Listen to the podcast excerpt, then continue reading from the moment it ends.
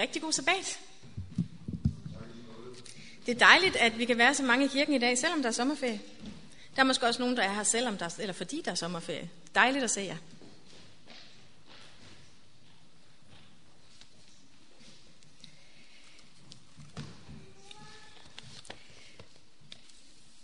Nogle gange, sådan rent menneskeligt set, er det absolut ikke særlig sjovt at skulle stå heroppe. Og øh, derfor vil jeg gerne, inden vi fortsætter, at vi åbner vores bibler til Hebræerbrevets det fjerde kapitel og læser nogle vigtige vers ud fra Guds ord. I Hebræerbrevets det fjerde kapitel, der står der i vers 12 og 13, For Guds ord er levende og virksomt og skarpere end noget tværægget svær. Det trænger igennem, så det skiller sjæl fra ånd og marv fra ben, og er dommer over hjertets tanker og meninger. Ingen skabning kan være usynlig for ham. Alt ligger blottet og åbent for hans øjne, og ham står vi til regnskab for. De ting, som Gud har lagt på mit hjerte i dag, er ikke ord, som jeg synes er sjove at sige. Jeg vil bruge Guds ord alt, hvad jeg kan, for at det ikke er mig, I tror, der taler. Men det er også vigtigt, at når vi hører noget, som skærer helt ind til marv og ben, at vi vurderer, om det er noget, mennesker siger, eller om det er noget, Gud prøver på at sige til os. Og jeg står ikke her som en, der har grebet det hele. Det er der nok ikke nogen af os, der har endnu. Men jeg ønsker at dele med jer, hvad Gud har lagt på mit hjerte, og hvad han har vist mig. Og inden det er muligt, så lad os bede lidt igen. Kære far, jeg takker dig for, at du har samlet os i dag. Jeg takker dig for dit ord. Jeg takker dig for din sandhed. Og jeg takker dig for din kærlighed, at du ønsker at advare os om, hvad det er, der kommer til at ske, og hvad det er, der sker lige nu. Kære far, jeg takker dig for, at du husker på, at jeg er støv og ingenting. Og derfor beder jeg dig om ikke godt, du vil tage over nu. At det er dig, der taler, og ikke mig. Og de ord, der kommer ud af min mund, lad dem være ledsaget af Helligånden, så han kan komme ind i vores liv og åbne vores hjerter og sind for din sandhed. Kære far, jeg takker dig for din nåde, for at du trækker tiden ud lidt endnu. Og jeg beder om, at du må hjælpe os til at få et møde med dig i dag. Hjælp os til at se, hvem du er, og hvad det er, du ønsker at gøre i vores liv, så Jesus kan komme igen. Det er min bøn. I Jesu navn. Amen.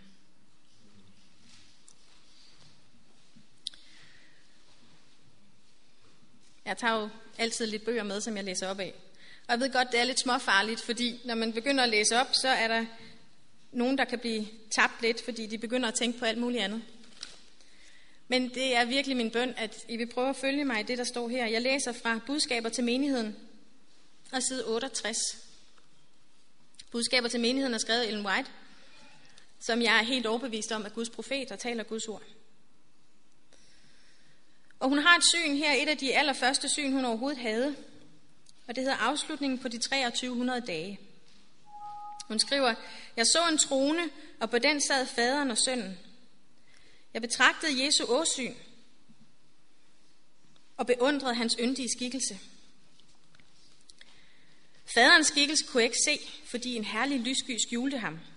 Jeg spurgte Jesus, om hans far havde en skikkelse ligesom ham selv, og han sagde, at det havde han, men jeg kunne ikke beskue den, for, som han sagde, der som du ser hans herlige skikkelse, vil du ophøre med at være til. Foran tronen så jeg adventfolket, menigheden og verden. Jeg så to skare, den ene bøjet foran tronen dybt interesseret, mens den anden stod uinteresseret og ligegyldig. De, der bøjede sig foran tronen, opsendte deres bønder og så hen til Jesus. Han så derpå hen til sin far og syntes at gøre forbøn hos ham. Et lys udgik fra faderen til sønnen, og fra sønnen til den bedende skare. Derpå så jeg et overmåde klart lys udgå fra faderen til sønnen, og fra sønnen bølgede det hen over folket foran tronen. Kun få ville modtage dette store lys. Mange trådte uden for det og satte sig øjeblikkeligt imod det. Andre var ligegyldige og agtede ikke på lyset, og det forlod dem. Nogen tog imod det og gik hen og bøjede sig ned sammen med den lille bedende skare. Hele denne skare modtog lyset og glædede sig deri, og deres ansigter strålede af dets herlighed.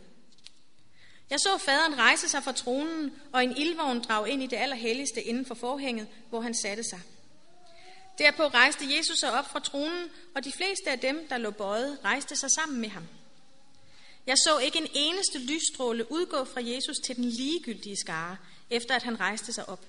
Og de blev efterladt i fuldstændig mørke. De, der rejste sig op sammen med Jesus, holdt blikket festet på ham, i det han forlod tronen og førte dem et lille stykke ud. Han løftede sin højre arm, og vi hørte hans elskelige stemme sige, Vent her, jeg går til min far for at modtage riget. Bevar jeres klæder pletfri, og om en kort stund kommer jeg tilbage fra brylluppet og vil tage jer til mig. En skyvogn med hjul som flammende ild og omgivet af engle kom nu derhen, hvor Jesus var. Han steg ind i vognen og blev ført ind i det allerhelligste, hvor faderen sad. Der så jeg Jesus som en stor ypperste præst stående foran faderen. På sømmen af hans klædebong var der skiftevis en bjælle og, en granat, og et granatæble. De, der rejste sig op sammen med Jesus, lod deres tro gå op til ham i det allerhelligste og bad, hvor far, giv os din ånd. Jesus åndede så på den, den hellige ånd på dem, og i denne ånd var der lys, kraft og meget kærlighed, glæde og fred. Og så kommer det, som bør løbe os koldt ned ad ryggen. Jeg vendte mig om for at betragte den skare, der endnu bøjede sig foran tronen, den anden trone. De vidste ikke, at Jesus havde forladt dem. Satan synes at være ved tronen og forsøgte at udføre Guds værk. Jeg så dem se hen til tronen og bede, Fader, giv os din ånd. Satan åndede da en vandhellig indflydelse på dem. I den var der lys og megen kraft, men ingen livlig kærlighed, glæde og fred. Satans hensigt var at holde dem i forførelse og at drage Guds børn bort og forføre dem. Det er et meget skræmmende syn, og vi vender tilbage til det. For jeg ved godt, det er mange ting at lige starte med at læse op. Men grund til at gøre det, det er fordi i dag er det den 16. 7. Og det er en stor dag for en million mennesker, som regner med at skulle samles i Washington D.C. Jeg ved ikke, om I har hørt om det her koncept, der hedder Together 2016. Der har været meget om det i de forskellige, man kan sige, kristne medier, i forhold til, at der kommer til at være en samling foran øh, det nationale monument i Washington. Og det er øh, en samling af alle mulige forskellige kristne kirker og den katolske kirke. Der kommer sikkert også nogen, der ikke er kristne. Og der er en artikel her fra Christian Today fra den 11. juni, som jeg lige kort har oversat. Og der står der, en økumenisk begivenhed vil, vil finde sted på The National Mall i Washington D.C. den 16. juli. Denne begivenhed vil forene evangelisk kristne og katolske talere og musikere. Ifølge organisatoren Nick Hall fra organisationen Pulse handler Together 2016 om at sætte de ting til side, som deler os, og i stedet ophøje Jesus, som forener os. Vi mødes i historisk enhed for at bede om, at vores nation kan blive gendannet. Jesus sagde, at hans efterfølgere er familie. Vi tror på, at det er på tide med en familiesammenkomst. Det handler ikke om det, som deler os, men om den person, som forener os, Jesus. Verden ser adskillelse, det kan vi ændre. Pave Francis vil give en videobesked til de en million medlemmer eller mennesker, som forventer at deltage ved begivenheden. Så står der, Nick Hall, han skriver her, vi har bedt for det her, og Gud har besvaret vores bønder. Og han tilføjer, at han og paven vil bede sammen om fredagen, altså i går. Så ham, der har stået for at arrangere den her begivenhed, han er taget ned for at bede sammen med paven om, at den her begivenhed, hvor alle skal samles for at tilbede Jesus, om at det må blive en velsignelse. Og jeg vil rigtig gerne sige igen, jeg står ikke herop for at nedgøre nogen. Jeg står ikke herop for at bagtale nogen, for at fordømme nogen. Jeg ønsker at sige, hvad der står i Guds ord. Og derfor er det her ikke et forsøg på at pege på nogen. Det er et forsøg på i kærlighed at komme frem med det ønske, jeg har, at alle skal kende sandheden. For jeg tror på, at vi er så tæt på, at Jesus kommer igen, at tiden er nu til, at vi ikke skal fedt rundt mere. Vi skal ikke lege mere. Og derfor skal vi kigge på, hvad Gud siger om de her ting. Der øh, er lavet rigtig mange øh, informationsvideoer om det her øh, koncept. Og jeg tænker, at vi skal se en af de informationsvideoer, som ligger på YouTube. Og jeg har øh, gjort det, at jeg har øh, skrevet ned, hvad han siger, så jeg vil læse det på dansk samtidig med, at det kommer på engelsk. Så jer, der gerne vil høre det på engelsk, I må høre det derhjemme bagefter, uden min stemme over. Så jeg læser dansk ind over, mens vi kan høre lidt af, lidt af lyden deroppe stadigvæk. Jeg har aldrig set Guds ånd arbejde, hvor der er splittelse blandt Guds folk. Det er Dwight L. Moody, der siger det. Tilbage i 2004 var vi nogle studerende, som samledes for at bede. Vi var helt almindelige studerende, som sagde til Gud, Gud, vi har brug for dig på vores skoleområde i vores by. Og en uge havde jeg nogle historier med, som jeg havde fundet på nettet. De handlede om forskellige vækkelser fra tidligere tider. Og det var som om, der var noget, der tændtes i vores hjerter. Om at det, vi bad for, ikke kun var til vores skole, men vi bad for en begivenhed, som ville komme til at definere vores generation. Et par år senere var vi igen samlet, dengang i en campingvogn. Jeg deltog i en festival, og vi begyndte at tale om, hvordan det ville se ud, hvis man kunne lave en massiv Jesus-sammenkomst. Ikke en normal festival, ikke en normal begivenhed, men en sammenkomst, en begivenhed, som ville definere en generation. Vi bad i den her campingvogn og, sag, og græd og sagde, Gud, vil du gøre det her i vores tid? Vi vidste det ikke dengang, men Gud lagde det i vores hjerter på det tidspunkt. Det, som vi nu tror på, er Together 2016. Men så handlede det pludselig om, hvordan vi skulle gøre det. Vi havde ikke en masse penge eller hjælpere eller alle de andre ting, som man har behov for, for at kunne planlægge en begivenhed, som ville vække opsigt. Folk sagde, at vi ikke havde penge til at gøre det, og vi var ved at gå for lidt tre gange. Men hver eneste gang kom der bogstaveligt talt en tjek ind ad døren, ligesom vi skulle bruge den. Og det var bare en god ting. Det har været fantastisk. Folk sagde, at vi ikke kunne booke The National Mall. Det er ved at blive ignoreret og, eller renoveret, renoveret, og de vil ikke tillade, at man holder noget der. Det kommer til at tage måneder at få en tilladelse, hvis I får den. Vi fik tilladelsen til at få en uge efter, vi ansøgte. Den samme dag, vi fik godkendelsen, så begyndte alle de her grupper at sige, at de ville være med. Hillsong United, Francis Chan, Michael W. Smith. Sådan nogle ting sker bare ikke. Forestil jer en sand bevægelse af enhed. Ikke kun at forene folk som jer, men som en hel kirke samlet på en dag.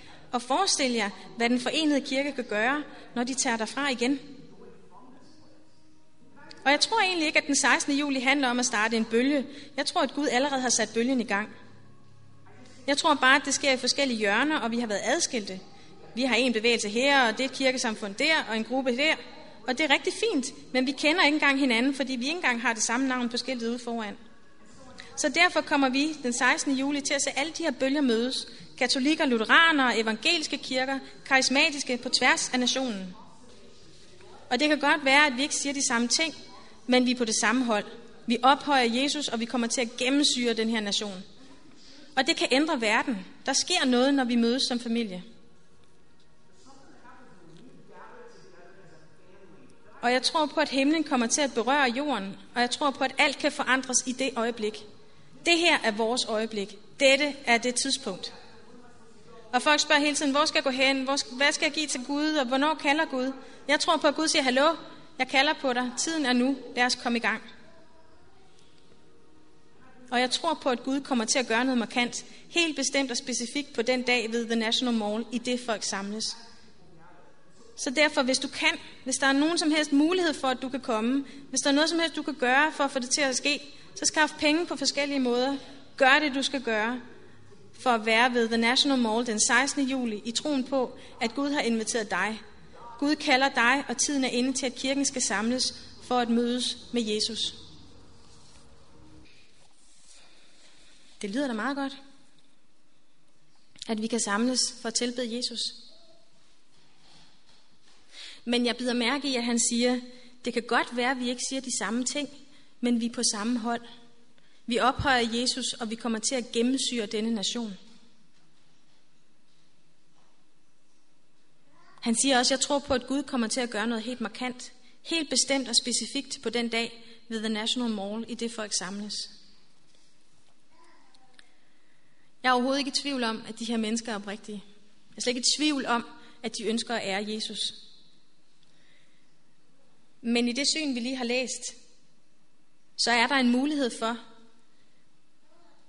at der kan være forskellige Jesuser og ære.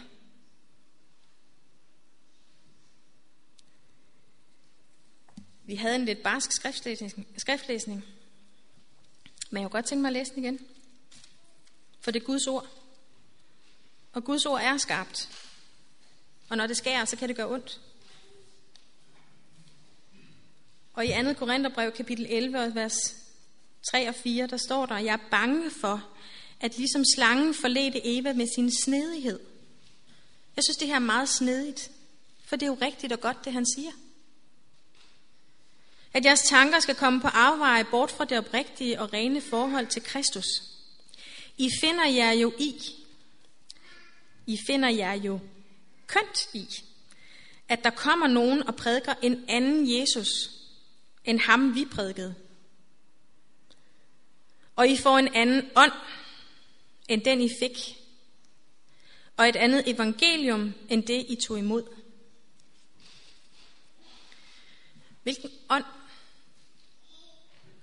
var det den gruppe fik, som ikke gik med Jesus ind i det allerhelligste? Hvilket evangelium var det, de gik glip af ved ikke, gå med, ved ikke at gå med ind i det allerhelligste i 1844? Og hvilken Jesus var det, de tilbed, tilbad på tronen ude i det hellige? Kan I se Guds ord stemme overens med Ellen White? At det ikke er bare noget, hun har fundet på? Hvad var det, der skete i 1844? Jesus han gik ind i det allerhelligste. Vi læste. Vi har det både i Daniels bog, vi har det i åbenbaringsbog. Og efter 1844, så fik adventbevægelsen nogle helt bestemte doktriner. Vi fik sabbaten. Vi fik døden som det bibelske budskab, hvor andre kristne kirker tror noget andet. Vi fik helligdomsbudskabet, sundhedsbudskabet også. Og vi fik de her helt specifikke budskaber, som adskiller sig fra, hvad resten af den kristne verden tror på. Sejr over synd er et fyord. Men ikke desto mindre, så er det det, der foregår i det allerhelligste. Det var det, der foregik på den store forsoningsdag. Og det er det, Jesus han prøver på at få os til at forstå, at det er det, det handler om nu. Dem, der ikke gik med Jesus ind, der satte Satan sig på tronen. De fik en uheldig ånd, og de fik et andet evangelium.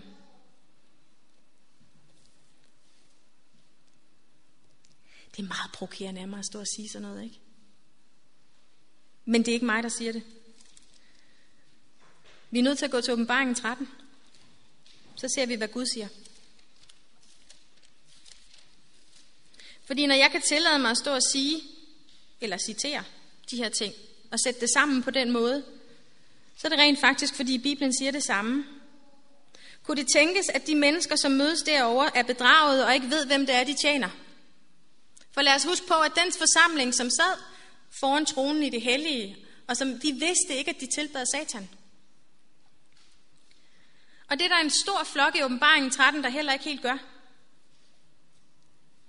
Lad os starte fra starten bare. Vi får ikke tid til at gennemgå det hele, hvad de forskellige ting betyder. Men vi har en studiegruppe, som mødes hver anden tirsdag, og hvis I har lyst til at se nærmere på de her ting, så kom og snak med mig bagefter eller Henrik, så skal vi nok finde ud af, at I kan komme med. I åbenbaringen 13.1, der står der, jeg så et dyr sige op af havet. Det havde 10 horn og syv hoveder på sin horn, og på sin horn 10 kroner, og på sin hoveder gudsbespottelige navne. Det dyr, jeg så, lignede en panter. Dets sveder var som en bjørns, og dets mund som en løves mund. Og alle de her, det her dyr bliver også beskrevet i Daniels bog.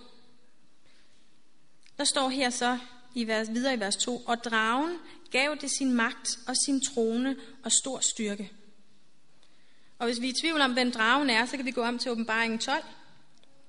Så står der i vers 9, den blev styrtet, den store drage, den gamle slange, som hedder djævlen og satan. Så er det lagt fast. Dragen gav dyret sin magt, sin trone og stor styrke. Så står der et af dets hoveder, som var dødeligt såret, men dets banesår blev lægt. Hele jorden fulgte dyret med undren og tilbad dragen, der havde givet dyren magten. Og de tilbad dyret og sagde, hvem er dyrets ligemand, og hvem kan gå i krig mod det? Kan I se, det er ikke mig, der siger det, det er rent faktisk Bibelen, der siger de her grove ting. Hele jorden fulgte dyret med undren og tilbad dragen, der havde givet dyret magten. Jeg tror ikke på, at de her mennesker, der mødes i dag, en million mennesker, de mødes, fordi de tror, de skal tilbede Satan. De tror, de skal tilbede Jesus, men hvilken Jesus? Jeg synes, det er forfærdeligt. Jeg bliver ked af det. Jeg bliver knust.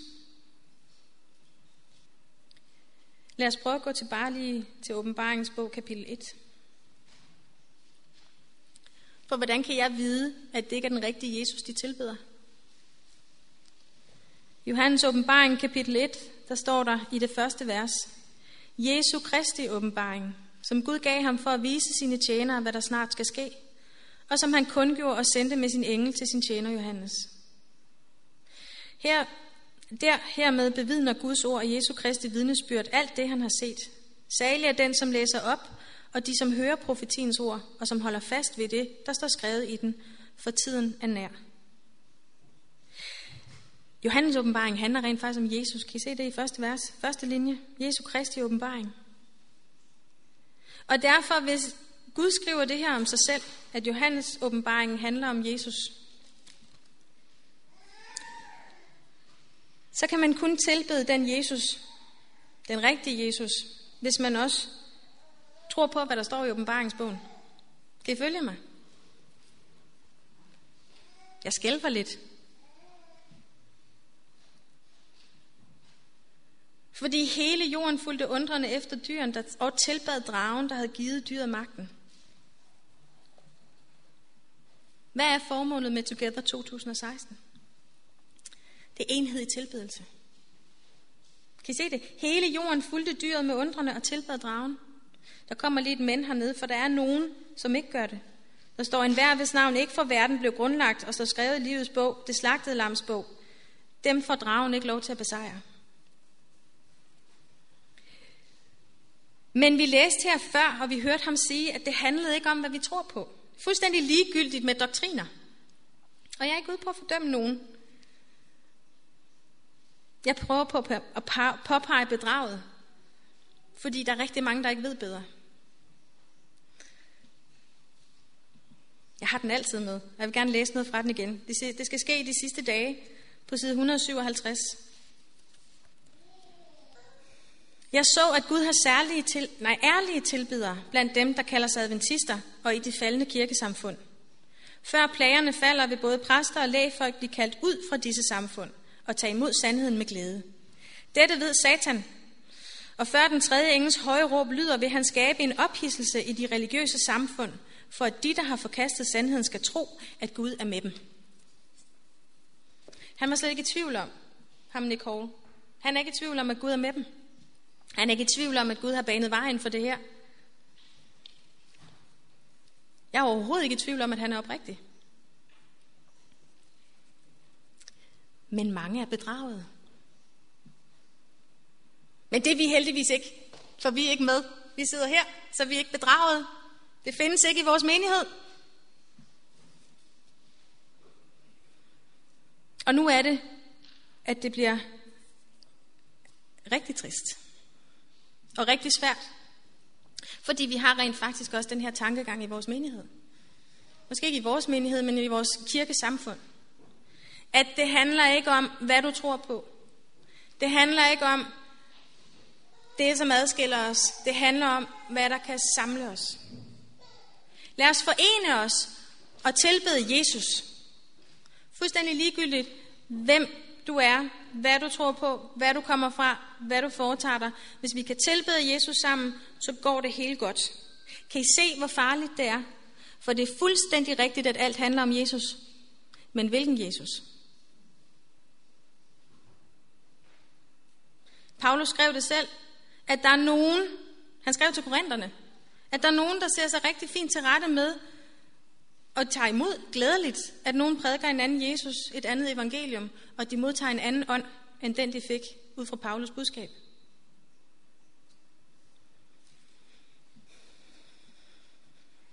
Jeg er nødt til at sige det. Vi har en bevægelse i blandt os, som hedder The One Project. Og jeg er ikke ude på at hakke på nogen. Jeg er ude på at, ligesom at påpege nogle ting, at vi ikke skal tro, at alle dem derovre, de er bedraget. For vi kan meget vel have det i vores egen midte.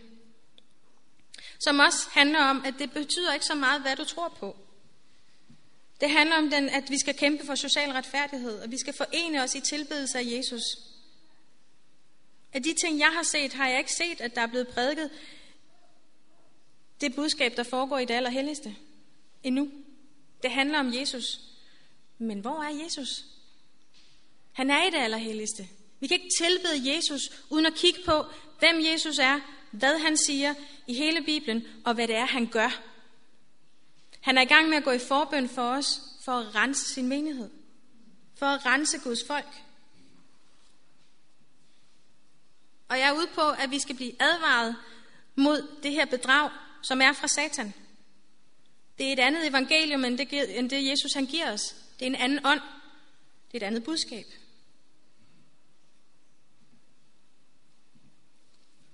På side 47 i den her ganske udmærkede bog, der står der noget meget interessant.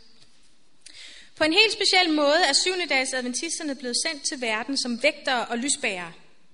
Den sidste advarsel til en verden, der går sin undergang i møde, er blevet dem betroet. Et vidunderligt lys fra Guds ord skinner på dem. Kom der ikke et lys fra faderen til Jesus, som så gav det videre til dem, der ville gå med Jesus ind i det allerhelligste? Lys, det er viden. Et vidunderligt lys fra Guds ord skinner på dem. De har fået en gerning af den allerstørste betydning. Forkyndelsen af den første, anden og tredje engels budskaber. Intet andet arbejde er af så stor betydning. De skal ikke tillade noget andet at optage deres sind. Gav vide, hvorfor det er så vigtigt at få, at få, få talt om de budskaber. Fordi der er en kæmpe advarsel mod Babylon i dem. Der er et kæmpe kald ud af Babylon. Og hvis vi går tilbage til Korintherbrevet,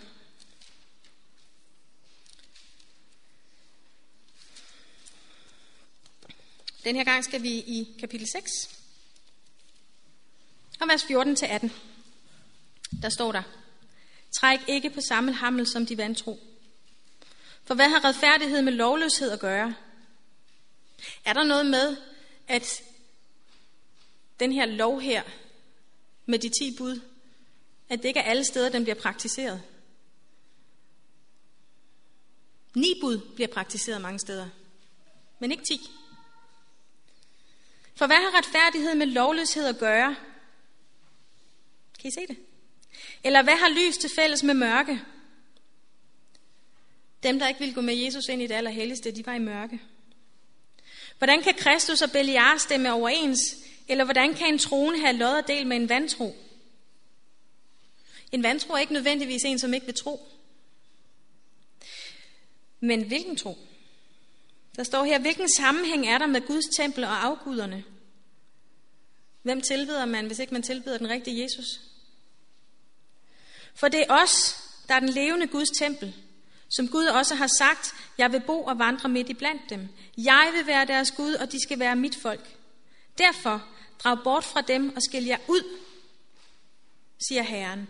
Og rør ikke med noget urent, så vil jeg tage imod jer, og jeg vil være jeres fader, og I skal være mine sønner og døtre, siger Herren den Almægtige. Jeg taler ikke om, at vi ikke skal have noget med nogen andre at gøre. Jeg taler ikke om, at vi ikke skal være venner eller kolleger med folk, der ikke tror det samme, som vi gør. Jeg taler ikke om, at vi skal bo et eller andet helligt sted ude på et helligt bjerg og ikke have noget som helst med nogen andre at gøre. Det er slet ikke det, der står her. Der står her, at vi skal ikke drage på samme hammel, vi skal ikke forene os. Og hvorfor skal vi ikke det? Det får vi i åbenbaringen 18.4. For i åbenbaringens bog, det 18. kapitel, der har vi det høje råb. Og i vers 4, der står der, og jeg hørte en anden røst fra himlen sige, drag ud fra hende mit folk, for ikke at deltage i hendes synder og blive ramt af hendes plager.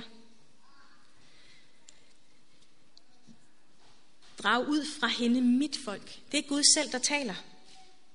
Det betyder, at Gud har rigtig, rigtig mange af sit folk i alle de andre kirkesamfund. Folk, som ikke har set lyset endnu, som ikke har hørt sandheden endnu, men som elsker Gud af hele deres hjerte, og som tror, at de tilbeder den rigtige. Og det ved Gud. Og han holder ikke noget imod nogen, der ikke har det lys. Og han ønsker, at de skal have lys. Og han har givet nogen en opgave at give dem det lys. Så jeg står ikke her og siger, at Adventistkirken, uha, det er kun adventisterne, der bliver frelst. Vi ved, at meget få adventister måske vil være tilbage.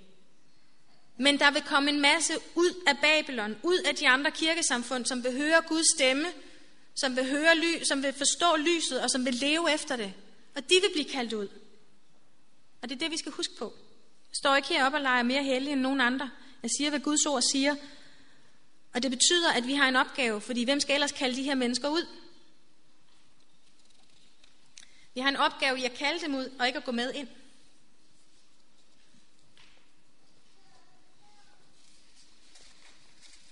Vi ser en verden i kaos rundt omkring os. Vi har en pave, der er på banen hele tiden. Pavemagten bliver beskrevet i åbenbaringen 13 som dyret. Og Satan har fået lov til at intensivere sin magt rundt omkring. Vi kan se det. De sidste to dage, jamen det er jo forfærdeligt, hvad der er sket. Og uskyldige mennesker, som måske ikke har haft mulighed for at høre det her gode budskab endnu, er gået fortabt. Hvem er det, vi kæmper imod? Vi kæmper ikke mod kød og blod.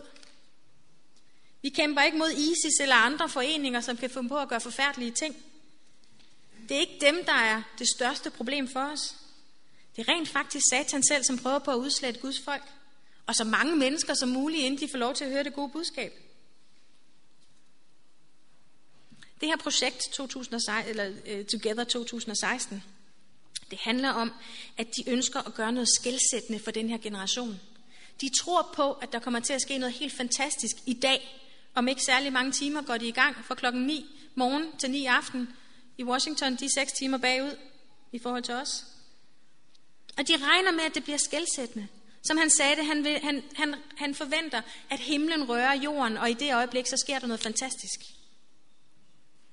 100 eller en million, som tilbeder Jesus. De siger selv, at det vil forandre nationen og generationen. Lad os prøve at gå til 2. Korintherbrev igen. Og kapitel 11. Og i vers 14 står der, igen Paulus, der taler om, at der vil komme falske lærere ind. Og der står i vers 13, de falske apostle, troløse arbejdere, der giver sig ud for at være kristi apostle. Og det er intet under. Satan selv giver sig ud for at være lysets engel. Så er det ikke mærkeligt, når også hans tjenere giver sig ud for at være retfærdige tjenere.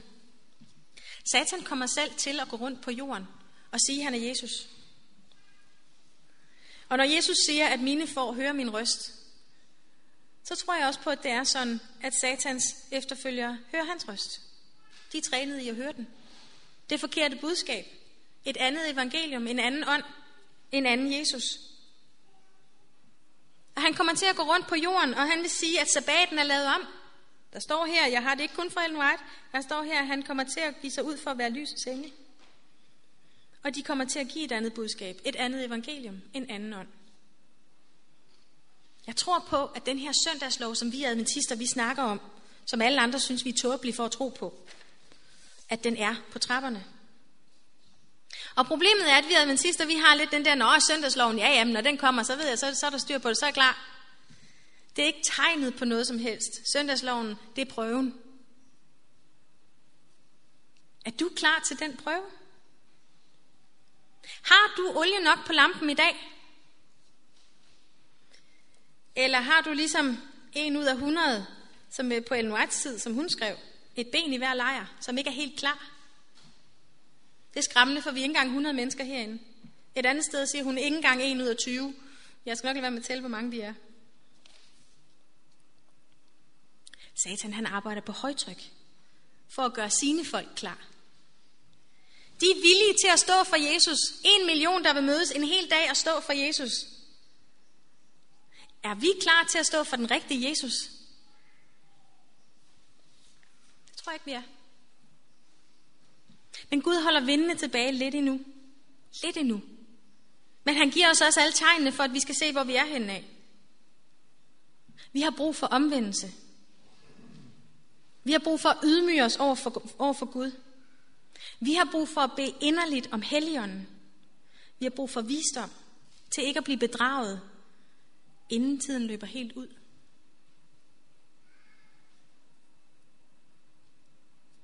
Gud ønsker i kærlighed at kalde på os til at give det budskab i kærlighed til dem, der er derude.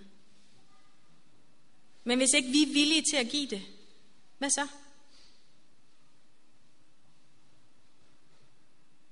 Hvor mange skal gå for tabt, fordi vi egentlig går bare går og hygger os?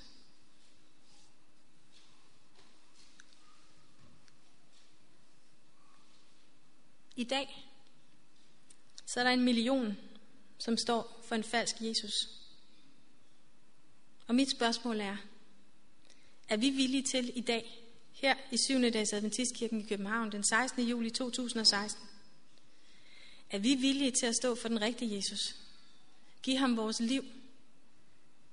Giv ham alt. Gå med ham ind i det allerhelligste. Derinde, hvor der er renselse for synd. Derinde, hvor Gud han ønsker at gøre det arbejde færdigt i os. Derinde, hvor loven gælder. Er vi villige til at stå for den rigtige Jesus i dag? Hvis du er villig til at stå for den rigtige Jesus i dag, at han skal få lov til at forandre dit liv, så rejs dig op og lad os besejle det med en bøn. Kære himmelske far, jeg takker dig for din kærlighed, jeg takker dig for dit ord, jeg takker dig for, at du har vist os dit budskab. Jeg takker dig for, at du vil bruge syndige, forfærdelige mennesker som os til at gå ud med det her budskab til andre. Kære far, jeg beder om, at du må give os en ægte kærlighed i hjertet til dig, og en ægte kærlighed i hjertet til mennesker omkring os. Kære far, der er ikke nogen af os, der har noget at være stolte af. Du ved det bedre, end vi gør. Men jeg beder om, at du må gøre os skikket, at du må gøre os klar. Kære far, du ser os, der står her. Du kender vores hjerter. Du ved, om der er nogen, der har rejst sig op kun fordi de skal, og du ved dem, der virkelig længes efter at følge dig. Kære far, uanset hvorfor vi står op, så beder jeg dig om ikke godt, du vil røre vores hjerter. Vil du prikke os i vores hjerter, og vil du give os overbevisning, overbevisning om, at det er godt og rigtigt at følge dig. At vi ikke mister noget på at følge dig helt. Og jeg beder dig, far, om at du må give os det ægte evangelium, den ægte helligånd og den ægte Jesus i vores liv. Kære far, vi kan ikke noget selv. Men når vi hænger fast og er sammen med Jesus, så kan han alt igennem os. Og jeg beder dig om ikke godt, du vil vise os vejen til sejr over synd. Vis os, hvordan vi kan leve med Kristus og være vidner og lys for andre i den her mørke verden. Kære far, vi ser ikke ud som en mægtig her, men vi ønsker at deltage i din her. Vi ønsker at være dem, der går frem for dig, og vi står for Jesus lige nu. Og jeg beder om, at du må give os den velsignelse, at vi kan følge dig rigtigt. Giv os det ægte indhold i livet igennem Kristus. Giv os den omvendelse, som vi sådan mangler. Og jeg beder dig at være med de mennesker, som er i Together 2016. Både dem, der ikke ved, hvad det er, de gør, og dem, der kommer for at dele din litteratur ud. Hvis jeg tænker på Forerunner og på Secrets Unsealed, som prøver på at gøre, hvad de kan derovre i dag. Jeg beder, far, om du må være med dem alle sammen. Bed om, at du må hjælpe folk, så de ikke bliver bedraget. Kald dit folk ud af Babylon, kære far. Og jeg beder dig, brug os til det. Jeg takker dig for alt, der lægger os i dine hænder. Og vær med alle dem, der ikke kunne være her i dag også. Kære far, velsign alle dem, der kommer til at høre det her. I Jesu navn. Amen.